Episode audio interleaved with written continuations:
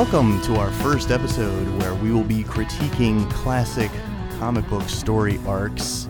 You can find this comic book story arc in Walter Simonson Visionaries uh, Thor, uh, as well as simply um, Thor issue 340. 337. 337, thank you. 337, and the next three issues after that. Uh, this is the story arc introducing Beta Ray Bill. My name is Alan Forbes, Uh, and I'm Ryan Gelotti. And we will be reviewing that right now.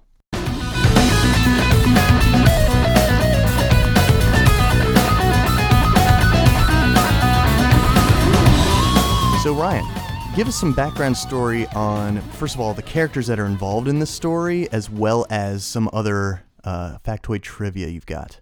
All right. So uh, 337 is uh, issue 337 of Thor is Walt Simonson's first issue on his now legendary run of Thor. A lot of people consider him the definitive Thor writer and artist.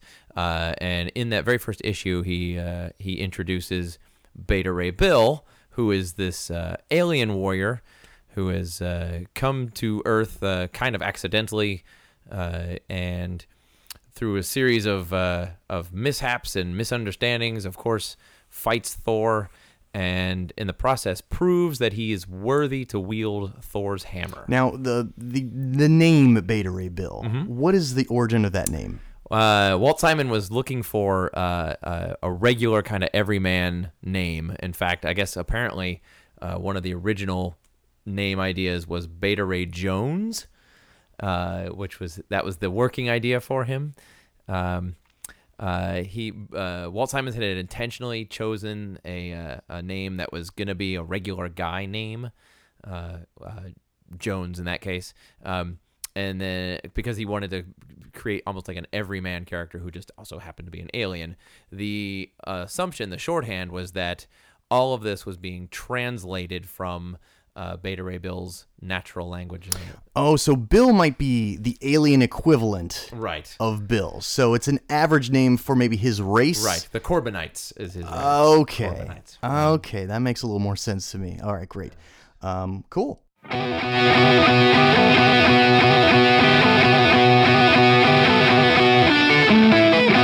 We open issue 337 with a galaxy sized blacksmith project by the Norse fire god Surtur.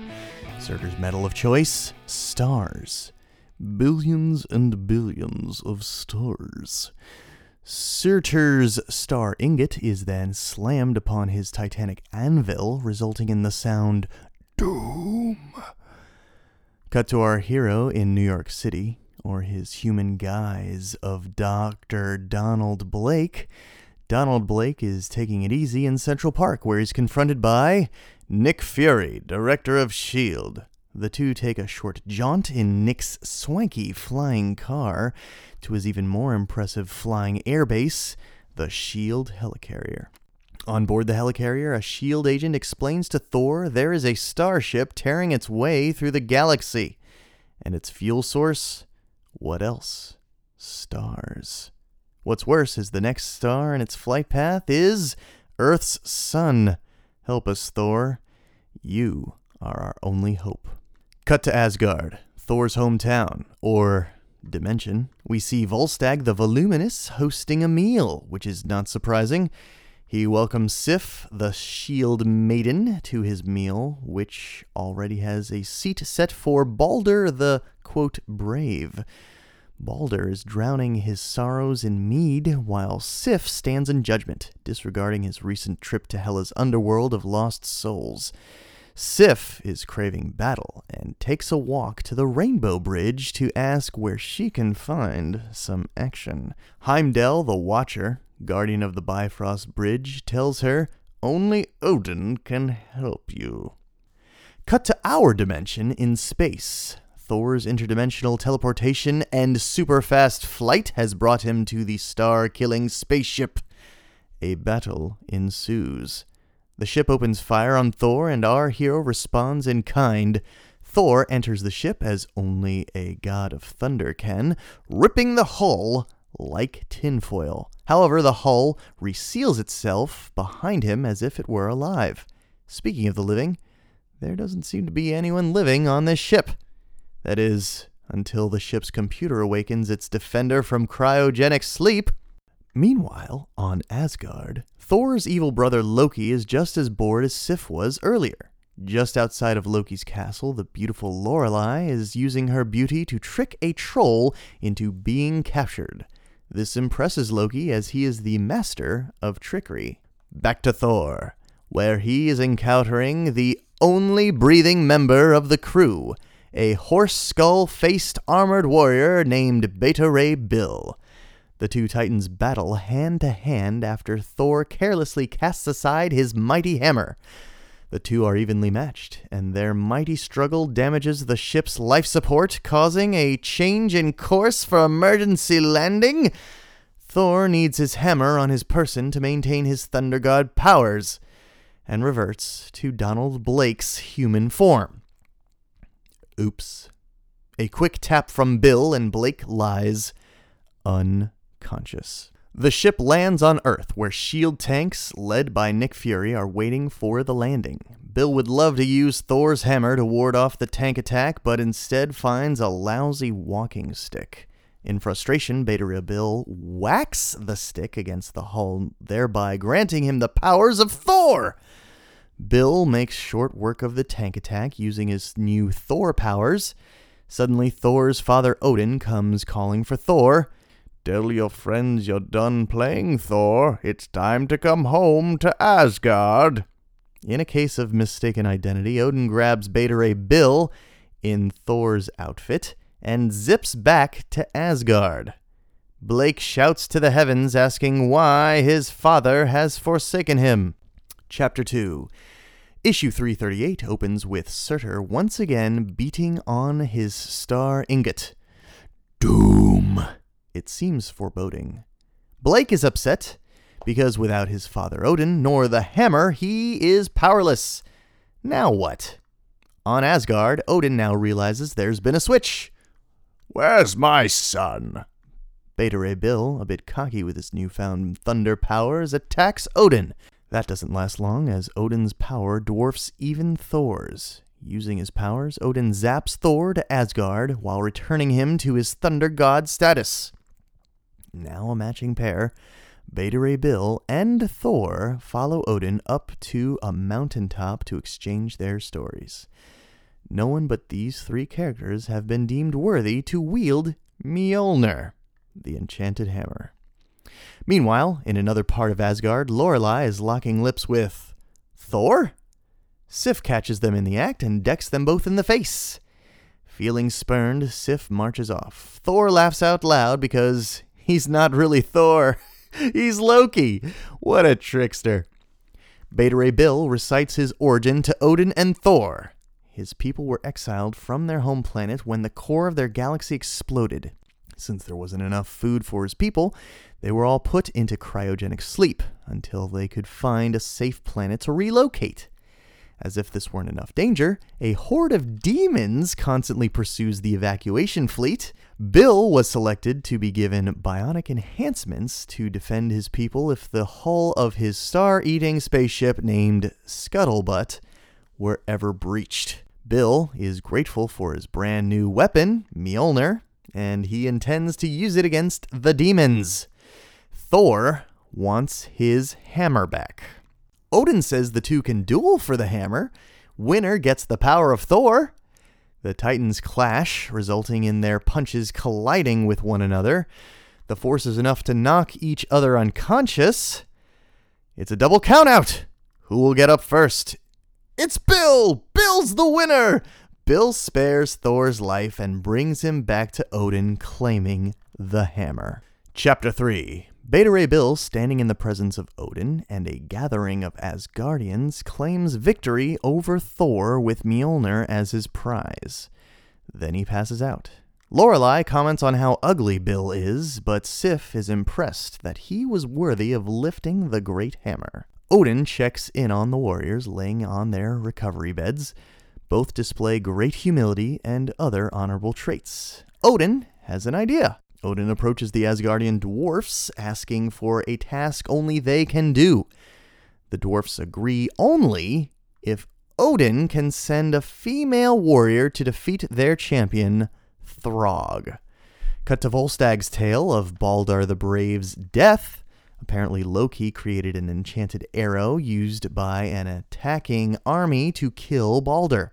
Balder was sent to Niflheim, Hela's underworld. Yes, the underworld of Hell. Uh. How's that star project coming, Surtur? The sword, the sword is whispered in the background. So now we know what he's banging out. Cut to Quebec, and an innocent lighthouse tender is killed by a giant monster coming up from the ground. Surtur! No, wait, not Surtur. Still no payoff on the Star Sword building. Let's get back to the current story. Sif has defeated Throg. The dwarfs agree to Odin's request to make a new enchanted hammer named Stormbreaker. Now Bill can retain the power of Thor, and so can Thor. Here's your old hammer back, son. Thor requests that he help Bill save his people from the oncoming horde of demons. Time is of the essence, so Thor must use his chariot pulled by his goats, Tooth Grinder and Tooth Gnasher. Also, bring Sif along. She's bored. The trio come across Bill's evacuation armada. Chapter 4 The trio come across Bill's evacuation armada. The demons are already attempting to infiltrate the ships. Sif wards them off as Bill and Thor discover the source of the demon hordes. Apparently, the core of Bill's galaxy didn't explode, but has been surrounded by some mechanical looking portal. The power source of the portal? What else? More stars! Speaking of stars, how's that sword coming, Surtur? Very nice. You may get an A in Metal Shop after all. Volstagg is talking Agnar's ear off about Balder's braving in the afterlife. Imagine encountering everyone you ever killed. Awkward. Thor and Bill have a radical idea. Throw the hammers into the portal. When they collide, it should close the portal. But I thought you said crossing the streams was bad. Sorry, wrong story. The hammers succeed and the demons vanish. Later in Asgard, Bill tells how he was selected as the strongest, most enduring warrior of his people. He used to look less like an orange horse skull and more like an orange bald dude. The bionic implants have altered his appearance and livelihood. Odin says, Tap Stormbreaker on the ground. Lightning strikes, and Beta Bill reverts to his original uncybernetic self. Thor asks, If Bill has my hammer's old enchantment, and I can't revert to human, what happens to Donald Blake? Well, that will have to wait for another time because the legend of Beta Ray Bill is born. The end. Okay, so, Ryan, my first question to you is How many stars had to die to bring us this story? We have uh, countless stars being used for Surtur to make his star sword, apparently. Uh, we have a ship that Beta Ray Bill is on, which runs on destroying stars.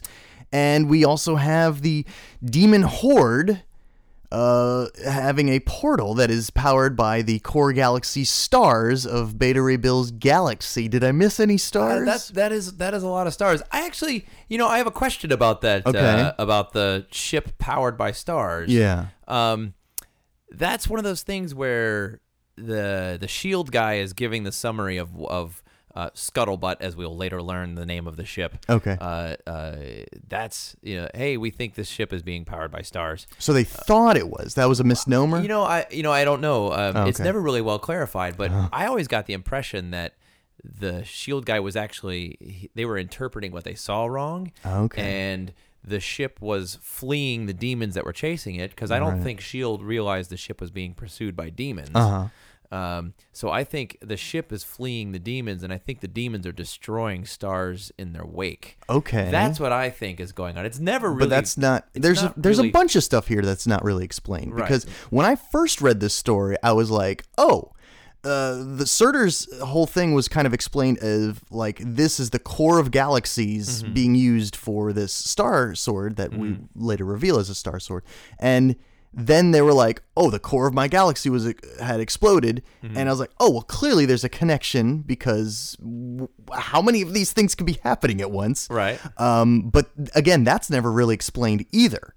Um, so when I reread it, I was like, since there's no explanation, I could almost assume stars are just being laid waste all over the universe. Yeah, it seems that way. As a result of what's happening in this story. I love the panels of uh, of Surtur taking pieces of stars and Mm-hmm. forging them, and he seems to be standing amongst other stars standing around him, Right. Which implies that Surtur is uh, literally cosmically gigantic, Right. He's you know, And like, think of the size of that anvil. Like, Right. How big does that have to be? right. Where did that come from? Right. Why why doesn't uh, why doesn't Surtur have gravitational force? Because he's the larger than stars. Yeah. So um, I think that's a little bit of a of uh, Jack Kirby space. Okay. um, where it's you know size is kind of uh, sketchy. It's, it's, Right. It's, it's left to the imagination. It's, uh, it's, it's conceptual size. Right. Yeah. Yeah. I um and again because I had to reread it, I had to realize, oh, this doesn't directly affect stuff.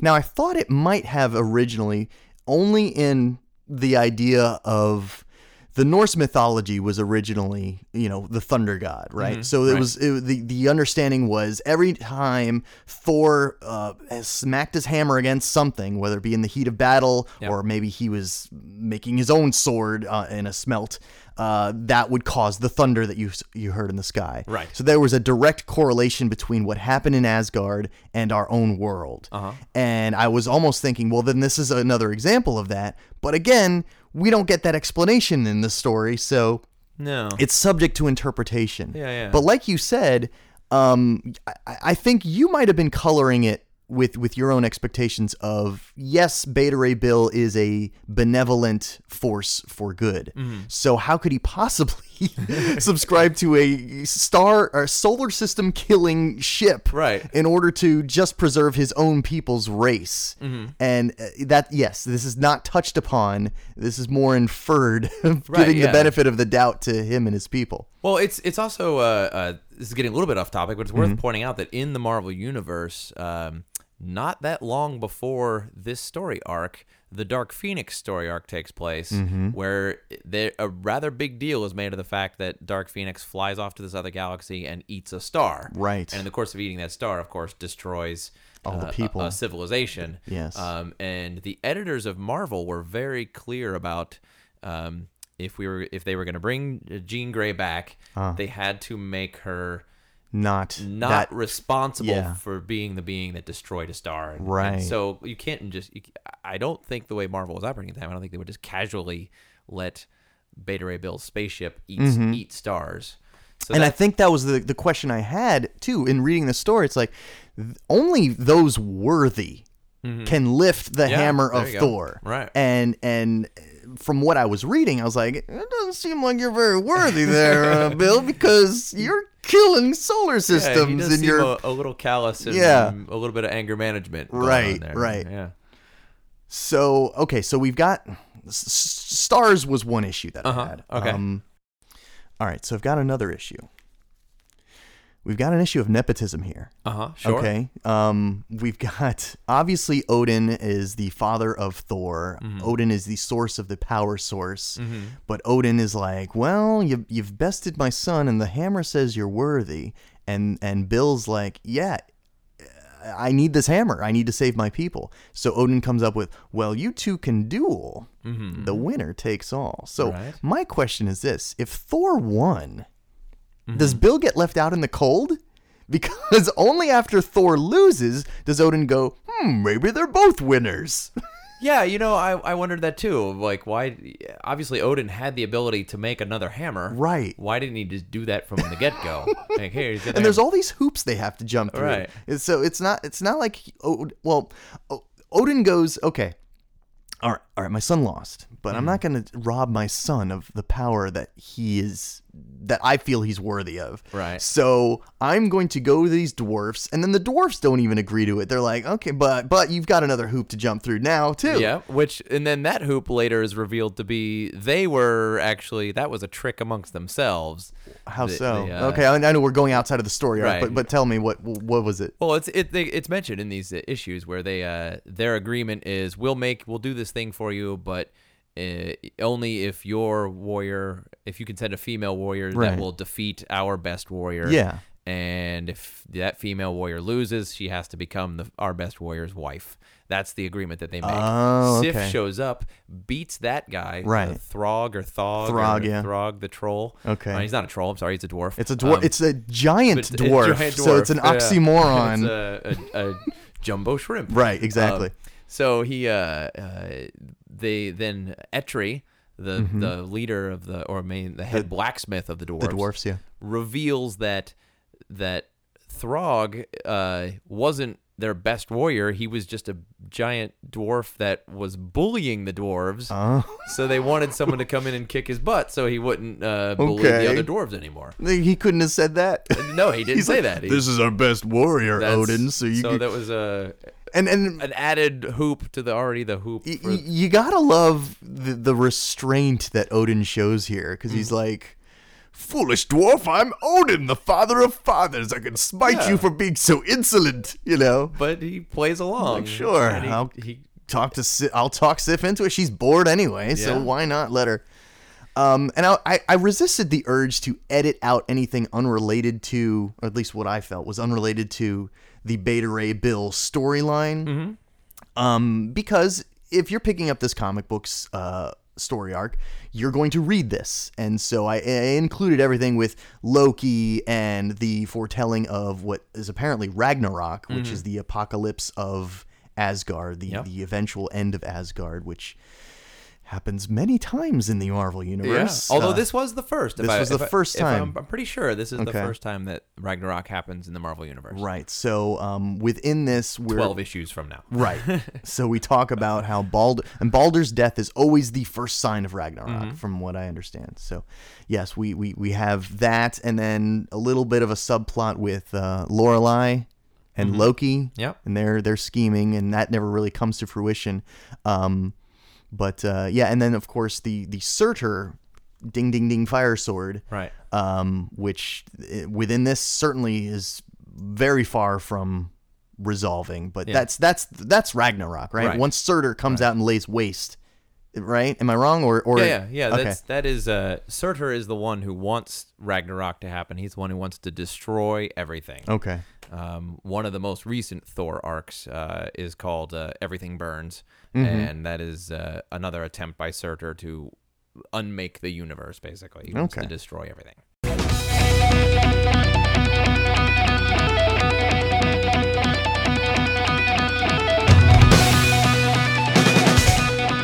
Now in this segment, we discuss what is the recurring theme of this story. Um, are there any actual lessons learned? Uh, what would you say? Any recurring themes you might notice here, Ryan? I guess the main one that seems to be most prominently displayed is kind of a, a father knows best thing. And this is something they do a lot with Odin. Okay. Where Odin does make people jump through hoops to get their prize. Um, when he seemingly could just wave his hand and fix whatever problems going Right. on, but instead he makes other people do stuff, and then at the end they kind of uh, they kind of say, well, maybe he made us do this for a reason to to learn a lesson. Um, in this story, when they when they make Bill and Thor duel, uh, it later comes out at the end that maybe Odin had chosen the location that they were dueling to favor Bill. Oh, So- because of the the heat, right? This was in a lava area. Yeah, it's right? like a uh, it's not it's one of the nine realms. It's not Svartalfheim, but it's one of those. somewhere hot. Yes, Okay. and uh, maybe it is Svartalfheim, but Okay. uh, it's uh, it favors Bill's um, natural abilities, I guess. Mm. So uh, So he did tip the odds in Bill's favor the odds because they were supposed to be evenly matched. You know? Okay. So and Bill only barely won, Mm-hmm. and Bill says it's only because the territory failed uh, favored me Mm. and uh, and luck, and that's the only reason I won, and that's why he's he doesn't want to kill Thor because it is supposed to be a fight to the death, but he Right. doesn't. Even though he beats Thor, he doesn't kill him. Um, because then that's the end of your comic book character. Right. Well, if, if you ask me, I think the reoccurring theme that I noticed was uh, the definition of good and evil, where Mm-hmm. good we we will we will do favors for you and not necessarily ask anything in return. So we've got an example of that of Thor answering the call to Nick Fury. Sure, of course I'll save the Earth. Yeah. Not, not a problem. Um, we've got uh, the opposite side. We've got Beta Ray Bill. Mm-hmm. He's like, of course I will sacrifice my looks and well-being for the sake of my people. And I went through this rigorous competition in order to prove that I am the most uh, physically capable and mentally capable to defend my people. Um, you know, Sif also, she's like, yeah, I will, I will do these deeds for you, uh, Odin, uh, in order to get this additional hammer. I guess she didn't really know that that was the reason. And then eventually she gets, you know, on this. she volunteers. She to go off volunteers to and go help off and, and help help the the Beta Ray Bill Well, do cause. you, do you think that Sif was doing that because she's a good person, or because she says she's she was doing it because effectively she was bored? Right. She was she felt she was a battle uh, uh, a shield maiden, someone meant for battle. Mm-hmm. She was bored because she hadn't had battle in a while. Right. So that's why she was willing to fight uh, the dwarf. That's why she was willing to go. Why she wanted to go fight uh, alongside Bill, and Right. she was interested in Bill as well. Um, Okay, yeah, So, uh, and that's that's probably true. Like she didn't have the most uh, selfless of of reasoning Right. for going off Right. off to battle, and that's true. Um, but clearly, the, the two heroes, and then so like on the flip side, let, let's look at villains. Uh, any of the villains we see um, manipulating, it's all manipulation. We Yep. even have uh, Surtur, the first villain that we even see. He's manipulating everything. I mean, like. Who knows if, if there's actually life attached to all those stars he's using? Yeah. for the sake of making this sword. Uh, we have Loki clearly manipulating as his character is always doing. Mm-hmm. Lorelei manipulation, you know, using her feminine wiles for whatever reason. We still don't see a an end to these means, but Right. everything is very manipulative when it's regarding villains in this story versus heroes who will just they will just jump at any opportunity to be heroic. Is what I'm seeing in this story. Yeah, I and I and I could buy that. And, and like you said, there's a lot going on with uh, with Loki and Lorelei and Surtur that doesn't pay off in this Right. first four issue arc. This one's all about establishing who Bill is and Mm-hmm. getting us Beta Ray Bill. Um, So this particular story arc, Mm-hmm. four comic book issues, which could be in this trade or any other trade introducing Beta Ray Bill. yep. Um, would you recommend this to a non-comic book fan? This is someone who never reads comic books or is very unfamiliar with comic books. Would I? You know, that's a tough one. It might be on a case to case basis. If I Mm-hmm. thought there was someone who might might be interested in in comic books but just hadn't been exposed to them yet, Mm-hmm. then I might because because of the stuff that doesn't get wrapped up in this. Because it is you do get four issues of establishing who and what Beta Ray Bill is, Mm-hmm. uh, and like comic books of the time, where it also gives you a summary of who Thor is. Yeah. where it's uh, almost every issue has a this is who this character is. Right. Sure. Um, so in that sense, I would be because um, because there's so much unwrapped up. It, I think it would encourage them to continue past this four issues. Mm-hmm. If they just wanted to do these four issues, you could. You'd get the whole Beta Ray Bill story. And if you were intrigued by what is this, why do we keep seeing doom every time Right. Surtur hits that hammer? Uh, what is Lorelei up to? Uh, it would keep could encourage them to keep going. Because so it's got an unresolved story arc you feel could suck them into the story, and then maybe they could become a fan Yeah, through this. yeah, Um, so if you're asking me personally, I would, I mean, it's, if it's a yes or no question, I'm going to say no. okay, Um, you know, obviously, you and I know other stories that would be more conducive to someone who's non comic book right. uh, affiliated. Now, who I would recommend this to, let's say they are a non comic book fan. Mm-hmm. You're right, it's a case by case basis, meaning this is a story that's unique in that not only does it cater to the Thor like, which is the fantasy element, this is someone who uh, might frequent Renaissance festivals. Sure, yeah. Um, or is just very into that whole mythos of people speaking Old English and, and, and being very into magic related legendary stuff. Combined with science fiction. You've got an alien who runs on cybernetics and he's on a starship, and and uh, this is something that you typically don't see in a uh, fantasy mythos. Uh, what's the word? Renaissance type uh, scenario.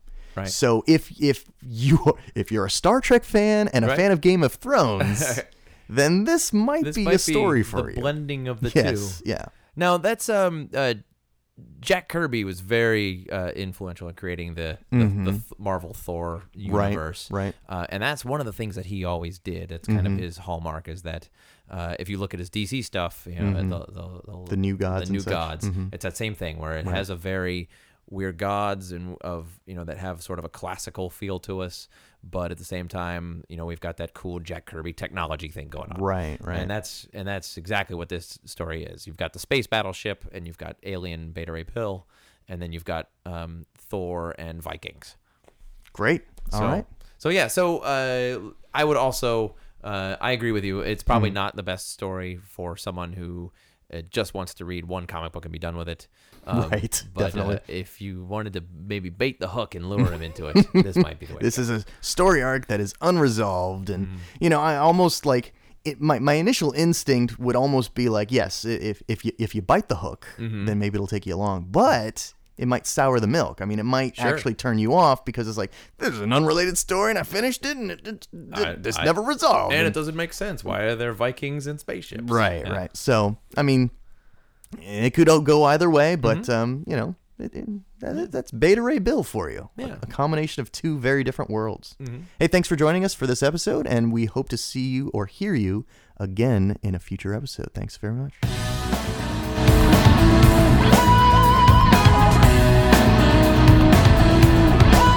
Music performed by Joe Satriani. Don't sue me, Joe. Listen to Crystal Planet. Great album.